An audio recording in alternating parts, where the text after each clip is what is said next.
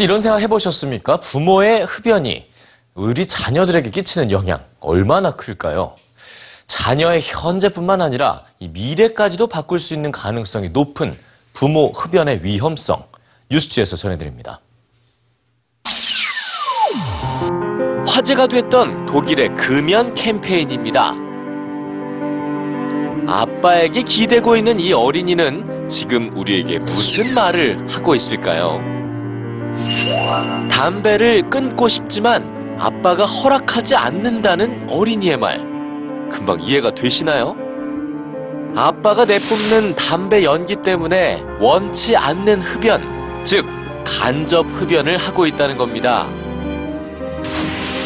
네, 이렇듯 부모의 흡연으로 가장 큰 피해를 입는 이들은 다름 아닌 자녀들인데요.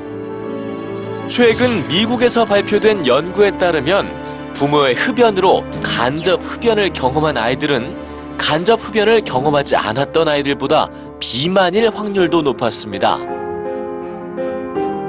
뿐만 아니라 인지 능력 테스트에서도 낮은 점수를 받았죠. 연구진은 자녀 가까이에서 담배를 피우는 행위는 아이의 잠재력을 꺾어버리는 일이라고 비난합니다. 또 부모가 흡연자일 경우 청소년기에 흡연을 하게 될 확률도 높아지는데요. 부모가 흡연자일 때 자녀가 흡연을 하게 될 확률은 23%에서 29%로 비흡연자 부모를 둔 자녀가 흡연자가 될 확률의 3배 이상이었죠. 부모의 현재 니코틴 의존도에 따라 청소년기 자녀의 흡연 여부가 달라지기도 합니다. 부모의 흡연이 남기는 피해는 어린이 청소년기를 지나 중년이 될 때까지 계속 이어집니다.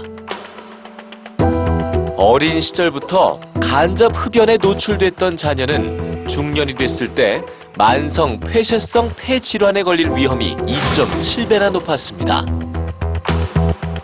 흡연하는 부모 때문에 신체적, 정신적 위험 부담을 떠안고 있는 자녀들.